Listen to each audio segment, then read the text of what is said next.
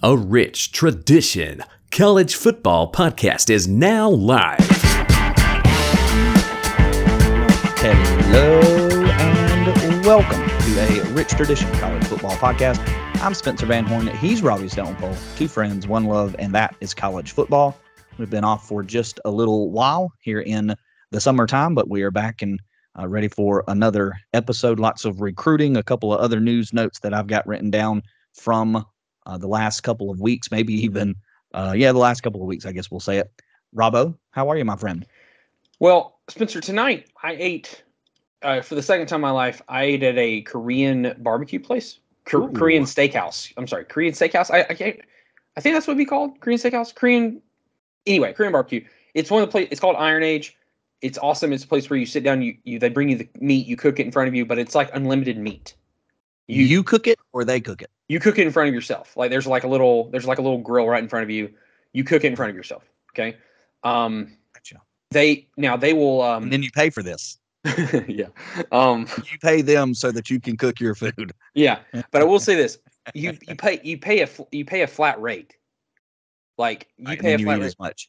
yeah and boy i I, I I think i may fall into a meat coma by the time this episode's over Those Um, are the right kind of comas to fall into. yeah it is because i because then we walked down to this brazilian bakery and i Mm. had i had some this piece of incredible strawberry cake it was just sounds amazing. like it was sounds like heaven.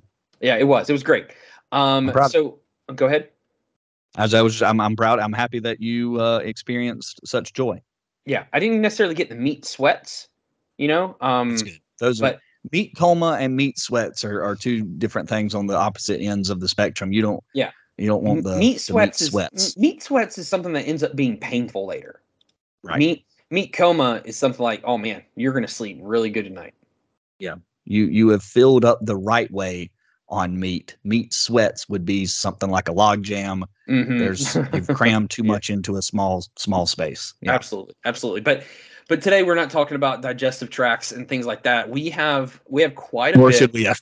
yeah nor should we ever we we have we have a we have several things to talk about right now um i i mean i'm gonna gonna go ahead and mention this because it was um brought up it it just happened like 20 25 minutes ago uh florida running back Demarkus bowman has re-entered the transfer portal bowman was a five-star recruit who signed with clemson and went into the portal of august 2020 and transferred uh, to to Florida last this past January. I'm sorry, last January. Um, I don't Wow. necessarily I don't necessarily know. Well, no, he was he was actually supposed to be pretty big this year for them.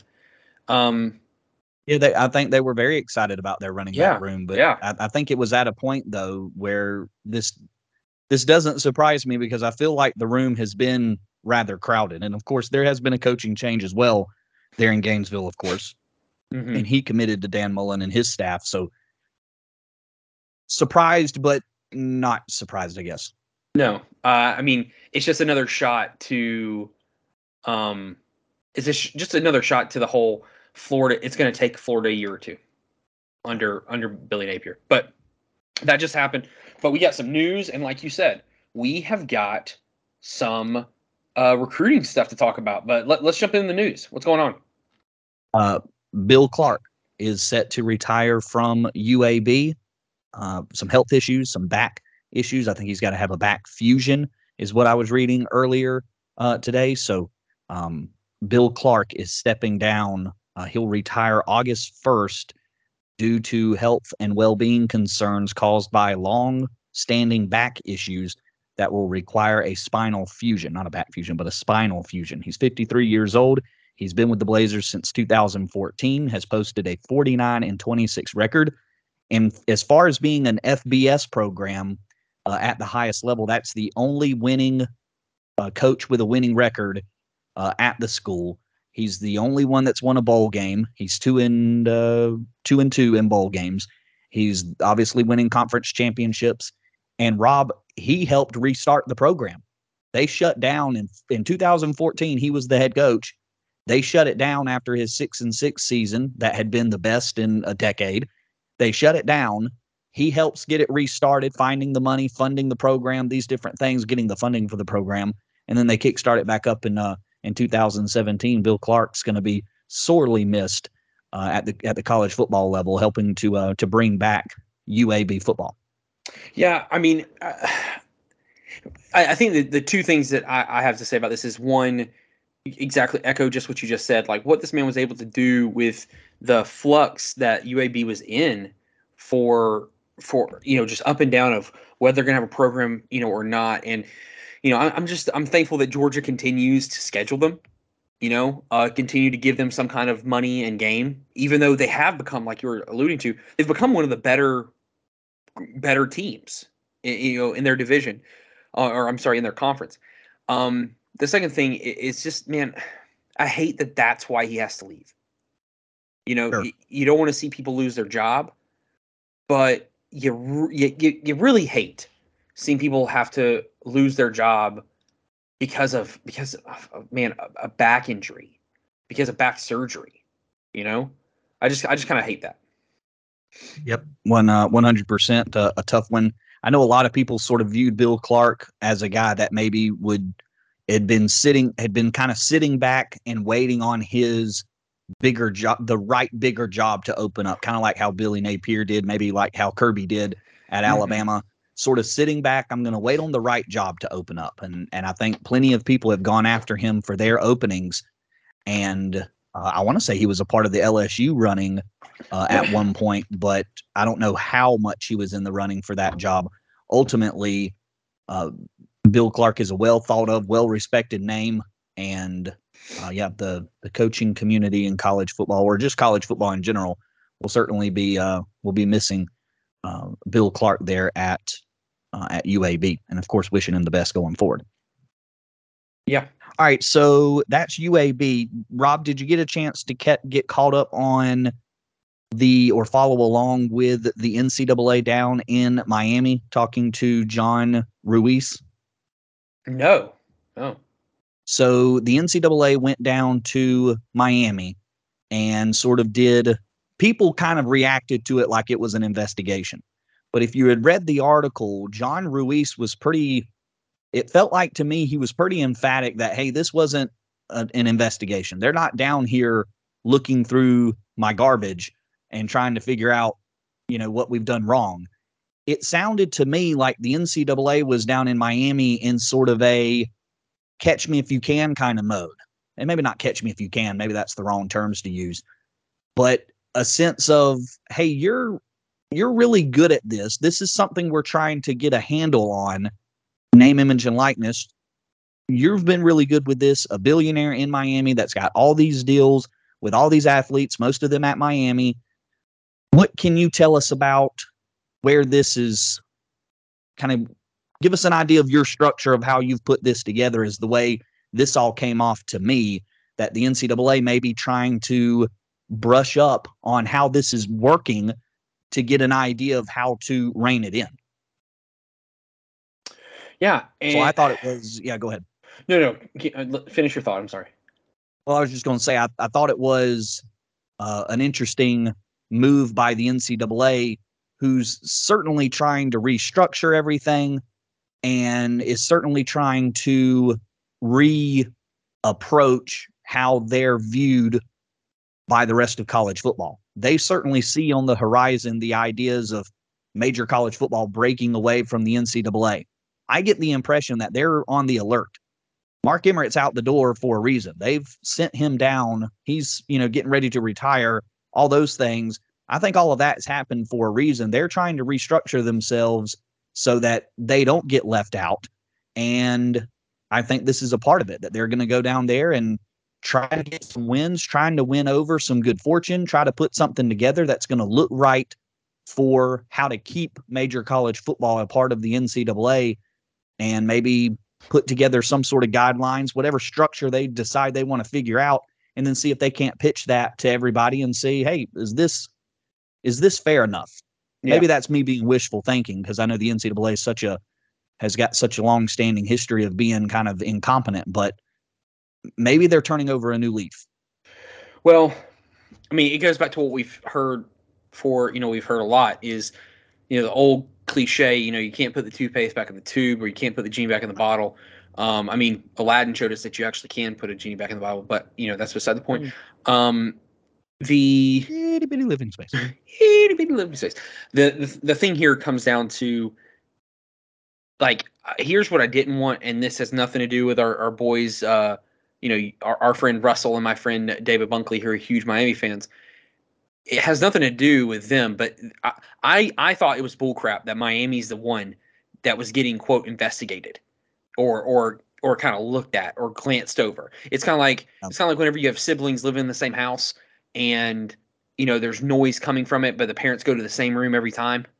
They don't go. Yeah. They don't. They don't check the other rooms to make sure that all the kids are sleeping and and doing what they're supposed to be doing. Um, because and- look, I know Tennessee's under investigation already for other stuff under Pruitt, but I think Tennessee should probably get a lens, especially if everybody universally is aware of this multi-million dollar deal to, to get the kid's name, who I'm never going to be able to pronounce. Um, you know, as their quarterback. Like I, Mhm. I, I just had problems with that. Um, I don't have a problem though with them trying to educate themselves and try to gather information to properly try to regulate what the freaking crap is going on. Yep. Because it is, it is getting, it's getting a little crazy. And, and we'll, we'll talk a little bit more about this in a minute, but I'm going to go ahead and make this statement. This is just for my Georgia friends and, and fans alike. And Spencer, I don't know if you've, if you've heard me say this yet or not. Georgia does not have the NIL money that Tennessee has, that A&M has, that Texas has. Heck, they don't have the NIL money that Auburn has or Oregon. They do not have that kind of money. They they have they have some, but they do not have the NIL money that that so many people think they do. And there's going to be times, which we'll talk about here in a little bit, where players are lost and immediately people are going to go to NIL. I, I think it. I don't think it's that at all, or I don't think that plays a huge part here with certain players. But we need to. You need to understand that when it comes to recruiting, moving forward until things change, which they may in some regard, until things change, there are going to be schools like Alabama and Georgia and Ohio State, which we'll talk about them here in a minute too with recruiting. They're going to lose out on players because of NIL money and it's just it's just going to happen. And people need and, and Georgia fans, Bama fans alike need to get ready for that because y'all don't have the same amount of money that all these other schools do. You do have development, you do have relationships, but as we're seeing, Louisville, it it is not only about development and relationships any longer. Uh, I got one other news note that I wanted to do. Well, I mean, what do you think about- we could jump to Did you did you have anything to like respond to with that? No that that's that's the landscape. That's absolutely going to be the uh, the way that this is going to start playing out. And places that don't have the money or don't have it organized or don't, you know, whatever you want to call it, are certainly in a position or certainly will be in a position to, you know, have to work kind of smarter, work harder in a different direction, whatever it is. And yeah, you're going to have to try to foster those relationships a little bit differently um, Yeah. and see if you can't make up the difference that way. Um, we'll see how that works. There's also the opportunity, maybe, that pans itself out going forward. What happens when certain boosters at certain places? You know, what if you're Ohio Mhm. State? I know Quinn Ewers got a big bag at Ohio State. Yep. Well, what if that Ohio State person or that Ohio State collective now says, well, wait a minute, we're not going to hand out a big bag for a guy just to transfer out? So, what happens with that aspect of, of things? We paid big money for this guy to come here. Either the language in the contract or whatever it is that that gets put together changes, or these collectives starts to say to themselves, "We're not uh, we're not shelling out this kind of money early on just for a kid to to either transfer out or if the kid doesn't pan out, which could probably be the bigger detriment to the money. Hey, because you can put incentives for staying, I guess. But if hey, if a guy doesn't pan out, you know, he he chokes under the pressure, whatever, then yeah, maybe that changes the the money. So maybe there's hope Yeah. on the horizon for, you know, an Auburn or Georgia or whoever or uh, Alabama or Georgia who doesn't have the bigger money. Who who was it? I can't remember who it was, but there were there was someone who made mention of the fact that we could see a situation where uh these NIL commissions or whatever groups, collectives are are trying to dictate who plays and when they play. Yeah, So- I think Lane Kiffin mentioned that. Yeah, it was Lane Kiffin. and I think we already talked about that. I just want to say, I I just want to say, yeah. And I think that that was a big problem. And I know it's been a big problem at a lot of different places, but I think I remember hearing, you know, when Al- when Nick Saban got to Alabama, there were people, there were boosters because they sent, you know, they they helped fund the program and they helped build the new fancy this and that and the other.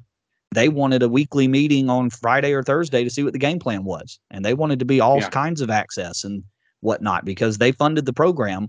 They wanted all this sort of access, and Nick Saban said, "No, I'm not. Wa- I'm not wasting my time, or I'm not entertaining that. You can fund the program. We appreciate your dollars, and you can have access. You will have certain kind of access, but you're not having that kind of access to where I'm. I'm walking you through the game plan, and you get to to make comments or give feedback or something. No, no, no, no, no. You're not paying for that. So it's going to take a sturdy coach to step in and say, you might be paying for this kid, but you're paying for me. You paid him to come here to be coached by me. That would probably need to be something left, you know, set up front. I'm sure good coaches will do that.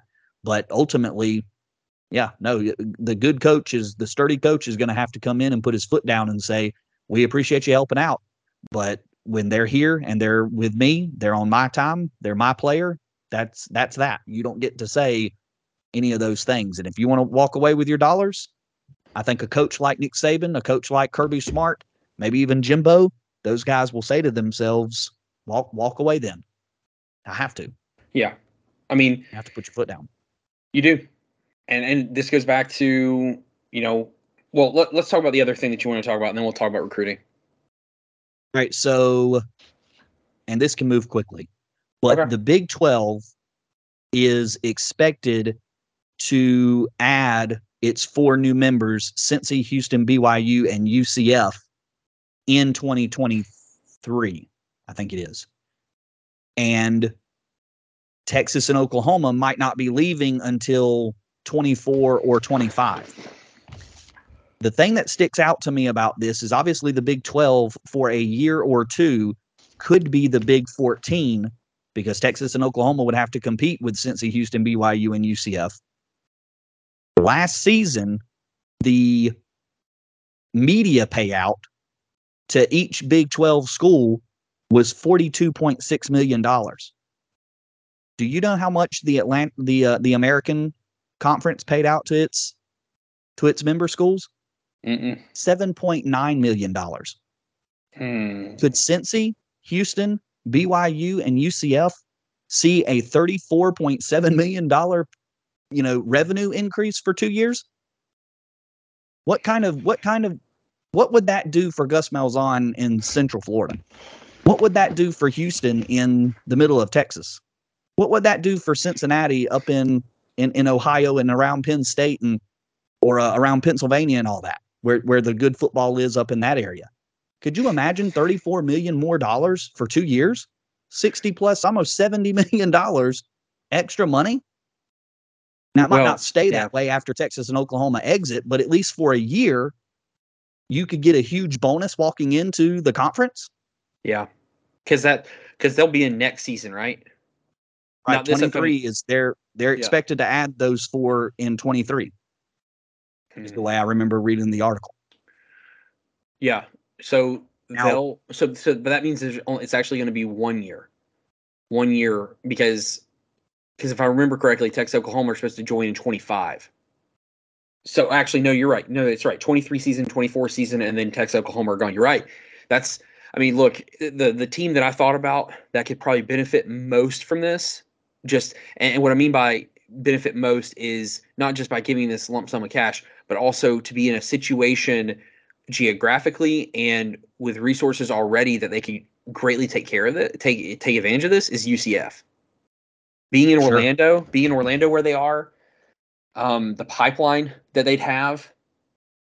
Yeah, I mean, 34 extra million dollars to potentially just travel from or you know to make more trips from from Orlando down to down to Miami. I mean, that could prove you could really stretch those dollars, I guess, in, in terms of your traveling uh, for recruiting and seeing more recruits and getting in front of more people and putting on more camps. Whatever it is that you spend the money on could really go a long way for uh, for all four of these schools, especially when you've only been getting 7.9 million it could really go a long way. So Um, now, the the only other thought here is, I wonder if a place like Oklahoma State or Baylor is going to sit back and say to themselves, "Wait a minute, do the new guys really get the same kind of cut that everybody else gets?" I- I don't know how that would work, and and if the Big Twelve would just say, "Yeah, they do," because we kind of need them to be here.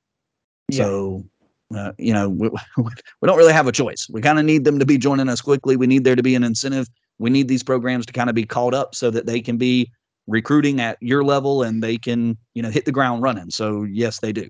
Could certainly see that happening as well. And then it could just make for great rivalries. We, you Yeah. know, ba- but Baylor says we don't like we don't like you, Houston, that much more because we think you're getting an unfair cut of the money. So yeah, I mean, it could help fuel rivalries as well. Yes. guess.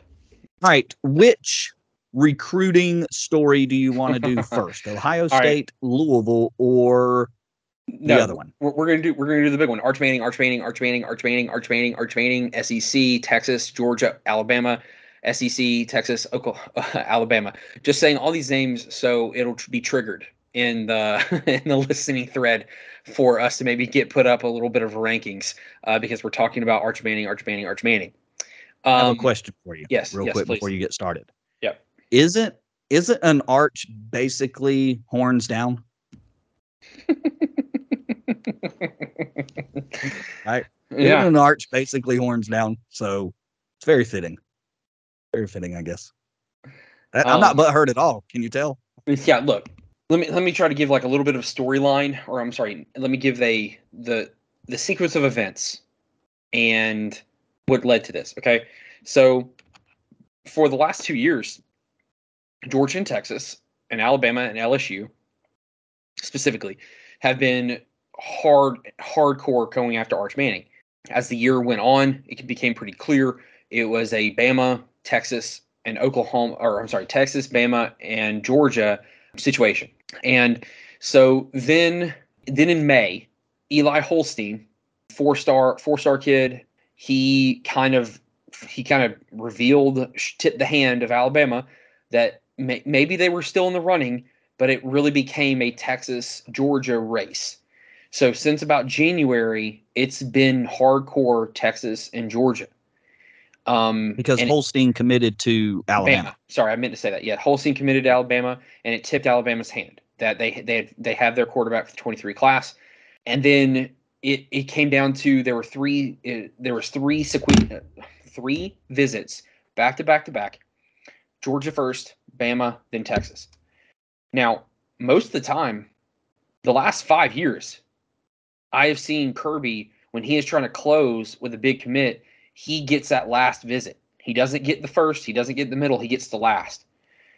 But because because we had been told, or I'm sorry, I had been told of how close that Georgia felt to getting to getting him, it it, it, didn't it felt like, hey, if this this if this visit goes incredibly well, then everything is fine. You know, everything everything's fine. And it went incredible. It was an incredible visit. It, it- there were top recruits. Hale was there, the receiver um, that were that Georgia's trying to get. It just it, it was a great visit. Then he goes to Bama. It was fine. You know, it was a fine visit. There's never been a bad unofficial visit or bad official visit, by the way, for none of these players. But then he goes to Texas, and I had gotten word the week going into Texas, like Georgia feels great. But then I got t- then I got texted Saturday night, you know, and and other people started posting and talking about, hey man, think, Texas thinks that they've turned they've turned a corner here. They they think they've they think they may get something. They feel more confident. And then you know, and then started start people started leaking out Sunday and Monday crystal balls saying that Arch is is going to Texas. And then, as we know, he committed he committed to Texas. Um, however, I I did get I did find out today like the morning that he the, the morning that he committed was the morning he decided he he decided where he was going that night that that morning. He For eggs and bacon. yeah over eggs and bacon. He woke up and he decided. He he did like and, and look you know i i personally understand why he went to georgia i mean why he went to texas. I get Hey, real quick on, on your on your timeline, yeah. I remember reading something about Caleb Williams playing a factor? Did did Caleb Williams in the transfer portal play a factor at all with Arch and Georgia? It it seems that it could have. That But that's we're not we're not completely sure. yes, I I just don't want to speak in absolutes or certainty. sure. Um, but it seems that it could have. That George made a run at at Caleb. You know, around February. I mean, around January before Caleb made his absolute made his announcement at USC. It and sometimes guys whenever you take the when you take your spotlight off of a player even for a second or a moment it can have ramifications now i don't think i don't think that is the only reason why he chose texas because you know georgia flirted with caleb williams i think it has more to do with the fact that he believes that he can be developed better i did not say win more games i said developed better as a quarterback with under Sarkisian and Yeah. you know you can't argue with that and you can't to, yeah. you also can't argue with the fact that if NIL comes to play a part, even though you don't think they need money, the, the Mannings that is, Texas has way more money. And also, I do know for a fact that this played a part. Last last recruiting class in 2022, Texas signed the number one offensive line recruiting class in the country. They also signed one of the top five best offensive line recruiting classes ever.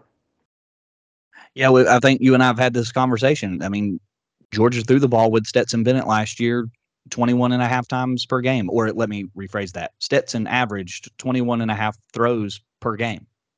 Um, Georgia's and I and I understand it's with Stetson, and so maybe you approach it differently because it's Stetson. And if it had been JT Daniels, then maybe it was a different approach. But ultimately, you've got to I think from Georgia's perspective, there's got to be a showcase Mhm. to the recruits around the country, not just hey, we're we're going to do it with you, we're going to do it with you when they come on the visit. I think there's got to be a showcase that says we're we're embracing opening it up. And I know that Todd Monken uh um, Todd Monken's supposed to come in and that was the plan. And those and uh, and again plans change and those things. That's that's great. And if we see it somewhere further down the line, great. But at Yeah. some point, I think it's going to be a factor in landing and- some of these guys. I- It might have been a factor here. and and you, you and I talked about this. It there have for the last two years some things have gone against Kirby that he couldn't have controlled. Right? Like, do you agree with that? Oh yeah, yeah. You can't do anything about injuries. You Can't- can't, completely can't- do anything about transfers. Can't do anything about COVID. Can't do anything about your. You can't do anything about the quarterback you thought was going to be the game changer of your new offense. Decides to quit a month before the season. Right? You, you can't. and uh, and, and Newman. Yeah, yeah, you knew. You, you- like people forget about that. People forget about that storyline, but it's the truth. That, you know, like there's nothing Kirby could do about that. JT Daniels wasn't healthy when that started, and then coming in this year, it's not his fault that the first freaking game of the year he tears his oblique. You know, like it, it's just it, it's it's it's a sticky wicket of a situation for for Kirby, and and but you are hundred percent right that even though that's true, and look, you and I have numbers that we could show. We could show numbers across the board. We we can show numbers to fans that hey, Georgia's offense actually was pretty dang explosive last year. But here's the thing. Here's something I, I bet you didn't know, or most people don't know. And this comes from this comes from an understanding of listening to all these recruit this these recruiting heads, these directors recruiting, these guys who talk to these kids left and right. There is a high percentage. I think one one guy, I think it was um, uh, Barton Simmons, who said that easily 70% of these recruits don't even watch college football. Dude, that's nuts to me. I mean, it, it is what it is. Now, I, I have honestly I have no animosity towards Arch in whatsoever because it's not like he told told Georgia one thing that night and then did something different the next day. You know, he he didn't mislead anybody. Things were tight, things were close. And and and look, who knows where he's going to be in 2 years? Who knows where Quinn Ewers is going to be in 2 years? And so that that was like, going to be my next thought. yeah, Yeah, that- go ahead. so so let's let, let, let's just take a minute and let's play the where do they go now, okay? Is that cool? Can we do that now or you have you have anything Uh, else no, on just what- the recruiting thing? Well, no, that yeah, I'm I'm perfectly fine with the idea of what does Quinn Ewers. I mean, he's already the. I think we know him as the starter now for Texas. That offensive line's going to kind of get put a little bit into the fire. That uh, fancy offensive line recruiting class is going to start making its way into the lineup. They might not be excellent, but let's say they do an okay job. They protect Quinn Ewers. All of the weapons show up, which they've got plenty. What's to say Quinn Ewers doesn't go off this year and throw 30 touchdown passes and keep his interceptions down and complete 66% of his uh, of his throws and throws for 3500 yards or something and um by the end of the year maybe Texas is in contention for the Big 12 and he's just played in a way and maybe a really good solid performances down the stretch he's just played in a way that kind of says how do you take him out of the starting lineup is there going to be a competition next year for Arch Manning? Well, so here, does he want that? Yeah. So, so, would he be comfortable sitting for a year? No, no, no. I, I think I think that's a great a gr- great point. I, I just want to make this. I want to point this out really quickly, okay? And I hope maybe this will answer help answer your question, or even maybe open up more of a conversation here. First of all, if you go look at what Texas brought in in 2022, you know what they brought in? They brought in a lot of wide receivers, and they brought in, they, and they're bringing in wide receivers in this current class because this this 2023 class is is full of elite wide receivers, which we'll talk about here in a minute. But Texas does like you can't only talk about Quinn Ewers. You have to talk about Maalik Murphy. You you do you know who I'm talking about whenever I say him? I'm guessing he's another quarterback recruit. Yes, he is a he was the he was number four. He's a top 100 kid. He's a four star out of uh, California, 6'4", 220 pound, 225 pounds. He he's a really good quarterback. So how do you think he feels right now? And how long is it before he transfers? Because it's uh, it, and then who else, also we're forgetting about Hudson freaking Card. Yeah. Like, well, and, and, and yeah. there's a, go ahead. I'm sorry. Like, based on based on how how they do it practice, you know, or how they believe themselves to be, uh, you know, each week during the practice during practice, there's a world in which both Maalik and Hudson Card transfer out after this after this season. Because look, the Arch Manning thing means nothing for the 2022 season. Let's just be clear about that. Arch Manning means nothing. He's in high school in 2022. Yes, he's in high school. So it means nothing for the 2022 class. However, when you're looking at Texas and what they have going from 2022 forward, I am concerned about who their quarterback room is going to be once they have Hudson Card, Quinn Ewers, Maalik, and Arch Arch Manning. Like I, so, I, I think one thing that depends here in a big way is how comfortable is Arch Manning coming in year one and sitting behind either an established Quinn Ewers, who's had a year under his belt and has played really well, like like we scenarioed a second ago. How comfortable is he to come in and sit down right away, or does he want to immediately start and be a part of the the conversation? If Apparently, that's the case, what happens if he sorry. gets beat? You know, there's a lot of different scenarios there, or at least there's two different scenarios there that could play out. I guess it just depends on you know, if he's cool with with sitting out. Have you heard? Apparently, he he is fully expected to. Kirby used the word compete for starting time because that's what Kirby constantly tells these kids. Um, it does seem like he has more more of an ability to start or to play early at Texas. But again, that doesn't make any sense to me. And and look, you know, what would you text me the other day? Like currently ranked, Georgia has like the t- has a top five room in the you know quarterback room in the country going into this season. You know there are there are three dudes. There are two five stars and a four star sitting in the locker in, in the you know in the room at Georgia. There's Quinn Ewers, Maalik, and you know we don't know who what Hudson Card is. And so I can understand Arch Manning saying, you know, yeah, I think I can take these guys. And look, I, I want to be clear about this too. I am I am not being like some of these ignorant obtuse thinking Georgia fans who are trying to say, well, we didn't need him anyway. No, no, this freaking hurt. This hurt the recruiting class. Now, is the recruiting class over and done with? No. Are we probably going to get some of the dudes that we thought we were going to get? Yes. we're still probably going to get the the uh, Hykeem and Tyler Williams. Probably still going to get them. The one that I'm worried about most is Jalen Hale, which we'll we'll, t- we'll talk about what Georgia's going to do here in a minute. But we're talking about Texas specifically. I'm telling you, man, the, the, the Texas quarterback room. If it's, if it's true that Arch was given some, you know, we weren't told anything about Arch's like recruitment at all.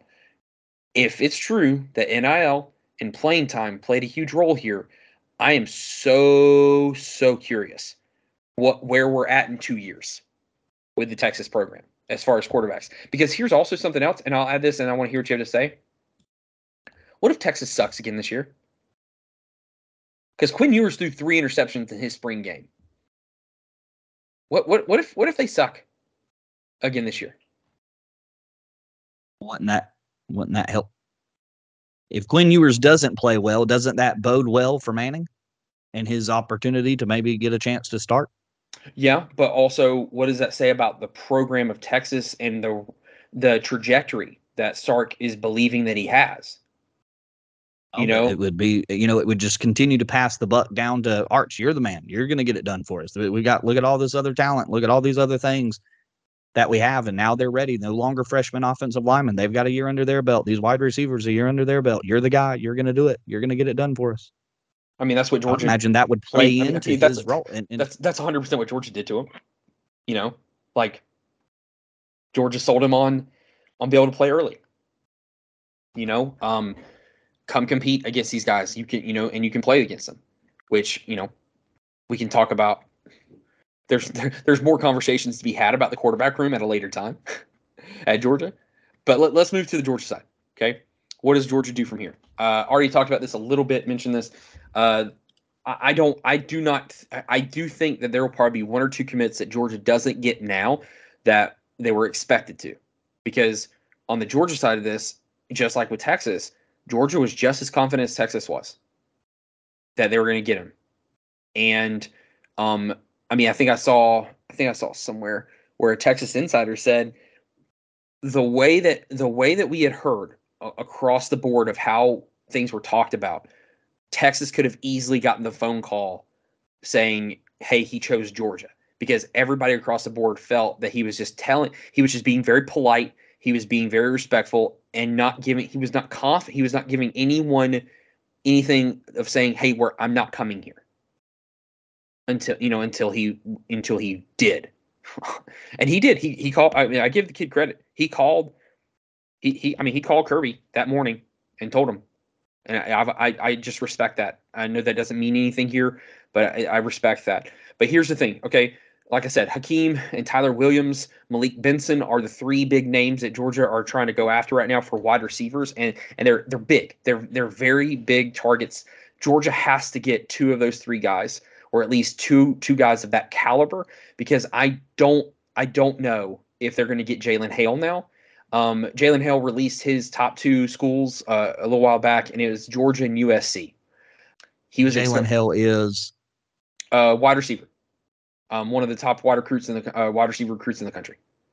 no. I, I I think Georgia's got to Georgia's got to figure out a way to uh, to open things up. I, I think that's they got to wait. They I feel like they've got to figure out a way to show recruits. And I know you mentioned that recruits maybe don't watch as much college football, but if they're hearing from people who do watch college football, and that's the impression that they're given, they're being told, well, they just don't throw it over there. They just don't throw it all that much. You're just going to be Mhm. handing it off over there. If Yeah. that's the feedback that they're getting, well, then somebody's got to start saying, they've got to start hearing, yeah, man, Georgia's opening it up. They're throwing it all Yeah. over the place. We got to Yeah. find that guy, whether it's Carson Beck or it's Gunner Stockton or it's it's whoever. We got to I mean, find that guy to get it opened up.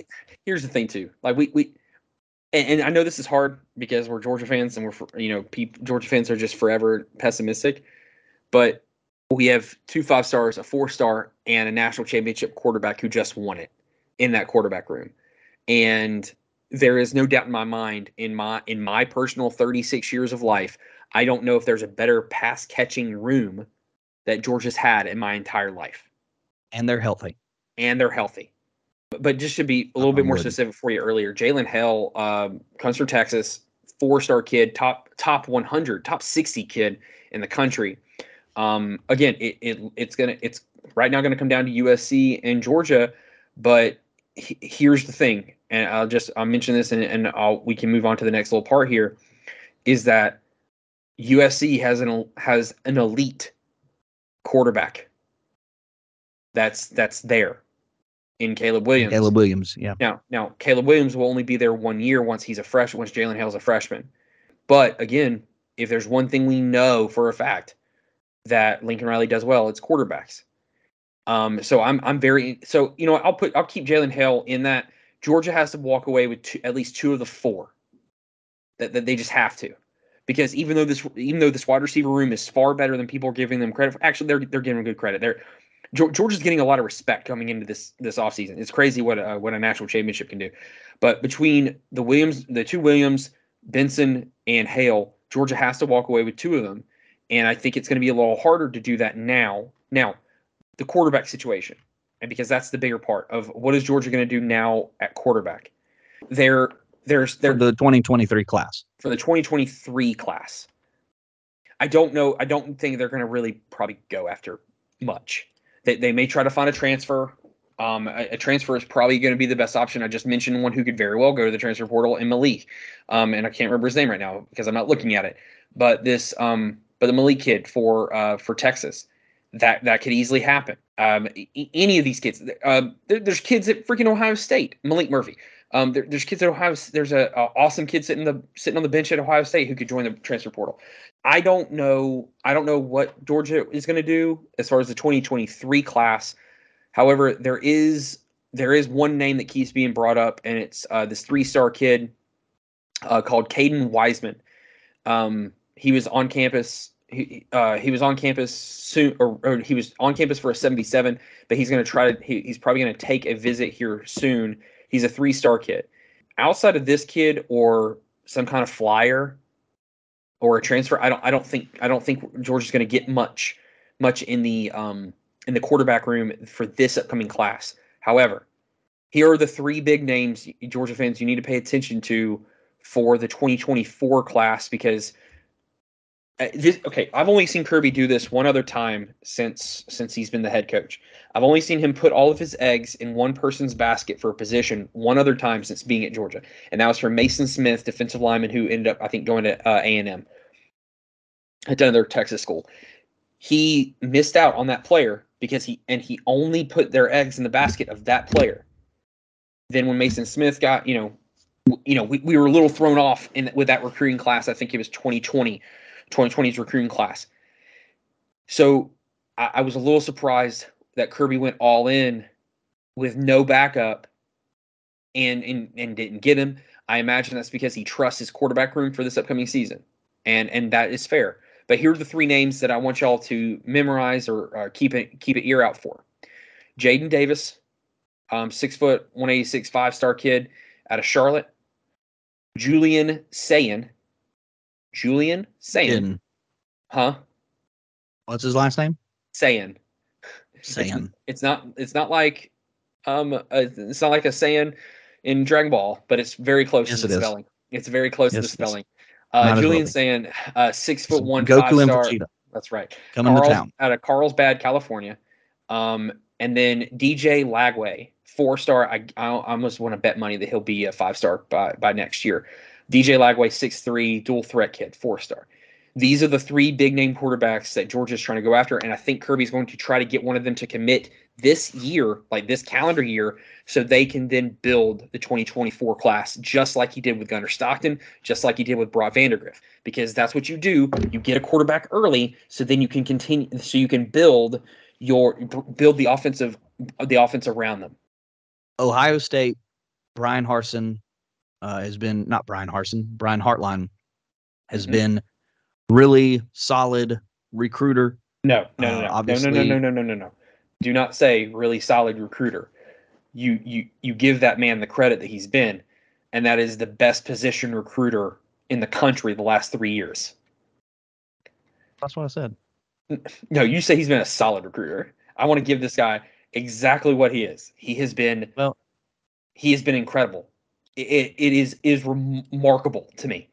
Kyion Grayes, uh, Caleb Burton, um, uh, uh, Caleb Caleb Brown. Didn't I just say Caleb Brown? Yes, yes, I did. Oh, Caleb Brown, Caleb Burton, uh, Kojo Antwi.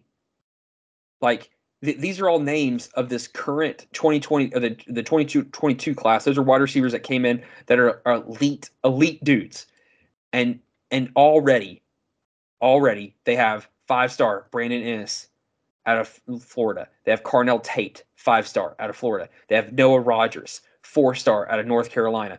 That that he just get oh and four star Bryson Rogers out of Florida. Like they just continue to get dudes on dudes on dudes at wide receiver, and, and I, I'm I'm I'm blown away by it, man. I, I just Tate don't. and Inniss, uh, Tate and Inniss were the two this week that has Mhm. sort of Oh, and spurred Noah- this uh, and Noah conversation. Rogers. and Noah Rogers. All three of those recruited or announced in like the last week. Um, yeah, in the last week. Those three guys commit, and obviously we're all right on top of one another, and so it brings about this. Uh, obviously, you know, re- resurgence of a conversation around Brian Hartline and how well he's been doing uh, at recruiting there for uh, uh, for Ohio State in that wide receiver room. Obviously, there's the draft picks that just went to the NFL. Uh, not only was it the two from Ohio State, but Jameson Williams obviously gets a lot of credit as well as being a, a guy that couldn't play at Ohio State, but still went and became a one, first overall, or not first overall, but first round draft pick down in uh, in Alabama.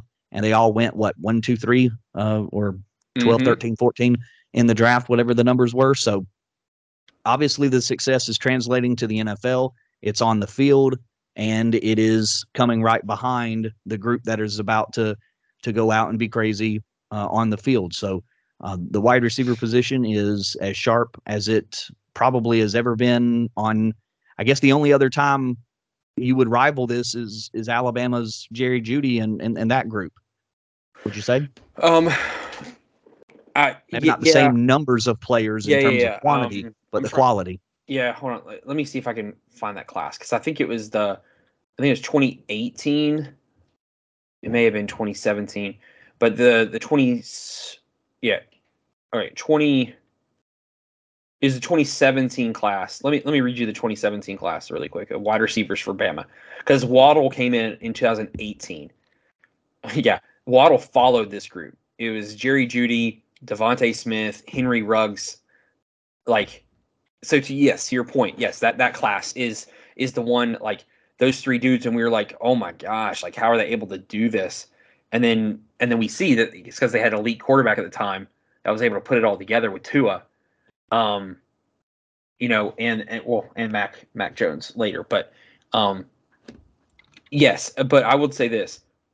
What they're doing what Ohio State is doing is more impressive.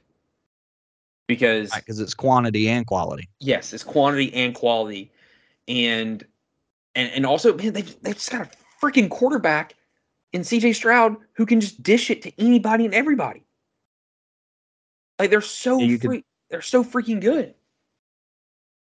So it's going to be a big year for Ohio State at the uh, wide receiver position. I guess, Mm-hmm. you know, the next thing for me would be can they put it together? Obviously, Alabama had the success with their guys. They they had the rest of the team to go along with it so that they could be winning at the end of the year national championships and AC, uh, SEC championships.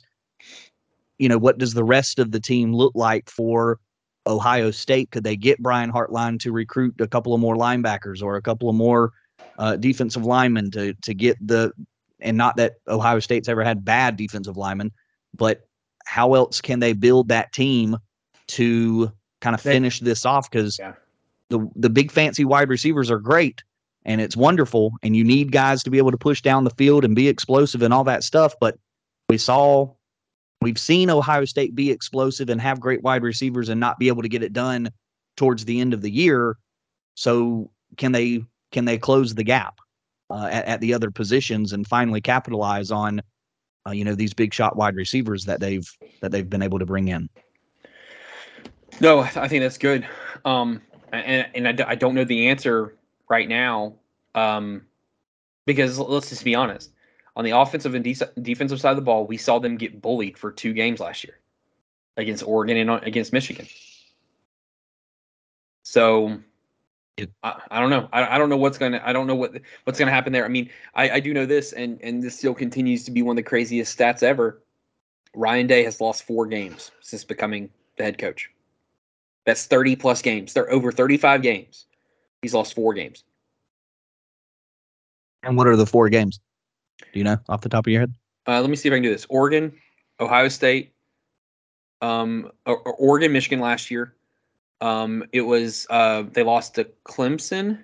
No, they lost to Alabama, and they lost to Clemson. Yeah. All teams that have done very good on the defensive lines. Yes. So maybe it's the O line that Ohio State's hey, got to figure out. Hey, can I can I get some credit for for pulling that off the top of my head? Just, you uh you certainly can. Two points you. for you. Thank you, sir. I appreciate that. Very nice. Um. All right. Uh, any anything else for Ohio State? No, I, I just want. Well, no, I, I just want to make mention of this uh, uh, with Louisville. I, I think I got rid of that. I got yeah, that's where I was going to move to. Yeah. Okay, go ahead. You preface this so I can pull this stuff up. Uh, so Louisville brings in uh, Rueben Owens, a, a big time recruit at the running back position, and obviously a big get, sort of a win for the little guy, essentially. And not that Louisville is a tiny team or a tiny program, uh, but they're certainly not one of the Alabamas, the Ohio States, LSU's, those things. So big win for the little guy, perhaps NIL playing a factor, be the big fish in a little pond kind of sell, perhaps, and you get uh, you get a big time recruit move to a smaller program, and that's kind of what we always talked about, or one of the things that was mentioned about NIL. Could this potentially level the playing field and give a Memphis, a Louisville, a Houston, a UCF, give some of those smaller places an opportunity to say, "Hey, we'll pay you a bunch of money, and you can come right on and and start right away and be a part of this team, and sort of let us build around you." Could that help level the playing field? Perhaps it has done that here with Rueben Owens as he lands at Louisville. Rob, I guess the last piece to the puzzle, and you can look to Georgia Tech and Jahmyr Gibbs for an example, it has to work. Rueben Owens has to be successful at Louisville for this to stick and potentially continue to happen. If you're Jahmyr Gibbs and you go to Georgia Tech and they don't use you properly and they don't have success around you, you're off to Alabama. Rueben Owens could be off to Georgia or off to Ohio State if things don't go well at Louisville. They've got to be they've got to be successful for all of this win for the little guy stuff to pan out for the future and potentially level that playing field to where not immediately, but 10 years down the line, there's a couple of more five stars that end up at uh, that end up spread across the country. And now you've maybe put a small dent into the depth that Alabama always likes to build or the depth that Georgia likes to build. LSU and Ohio State trying to build depth everywhere. Perhaps in this situation, further down the line, if this works, you maybe you maybe put a little dent in there. And obviously there's other things that have to go along with it too, but you can that NLI NIL can be a small piece to the puzzle of maybe leveling the playing field a little bit. Uh, yeah, I mean that, that's always been the hope, right? That's been what has the been hope, talked about. Right, it's the hope. Yeah, it's the hope, right? Um, for the last for the last year and a half, because July first will be the one year anniversary since uh, NIL has become a thing. Um, but we're still very early, so yeah, yeah, I mean, yeah, yeah. Leveling the playing field will have to happen further down the line. Go ahead. No, no, no. But but I think I think you're absolutely right. That, that this has been the hope. This is what we talked about a year ago. That this that something like this would happen. That or you know I'm not even saying it is happening, but we, we just hoped that this could happen, right? And you know just looking at just looking at Louisville, let's just use them as you know a focus a focus group to look at. Right now, they are the number 11th team in the country. They have 10 commits. They will probably, I mean, if they keep going the way they're going, or they even if they don't go any further than where they're going and just get a normal base recruits of where they've gone, they'll probably end up at like 16 or 17, which is still great for what they've had in the past. However, this will this will make the bigger difference. Currently, they are sitting on four top 200 players. That is that is more than any that, is more top 200 players than they've had in the last 13 years combined. That is what NIL is able to do to get them four stud players on their team. Now, again, that's not going to win a natty, but you know what? That might win a game or two that they didn't expect. Or, like you were alluding to, it might help them next year to build on that and maybe, I don't know, maybe get maybe get four, maybe get four 200 guys every year and then maybe get a few top 300 guys too. So, uh, NIL leveling the playing field is what I've wanted. Um, I I hate obviously I I hate possibly losing a player that I really wanted because of it, but at the betterment of college football, I think it is a really good thing. But also at the end of the day, people need to realize this: if they suck, these kids won't they, these kids won't continue to come here. Yeah, so, it's gotta it's gotta be successful. Yeah, yeah, got to be successful for sure. All right, Robbo. Uh, anything else you had for uh, for today's episode? No, I don't think so. We'll be sure to uh, like, rate, review, and subscribe. You can find uh, Robbie on Twitter at SpiderDude64. I'm there. Spencer underscore Van Horn, V A N H O R N. Two friends, one love, and that is college football. Be sure to like, rate, review, and subscribe. We'll catch you on the flip flop. Later.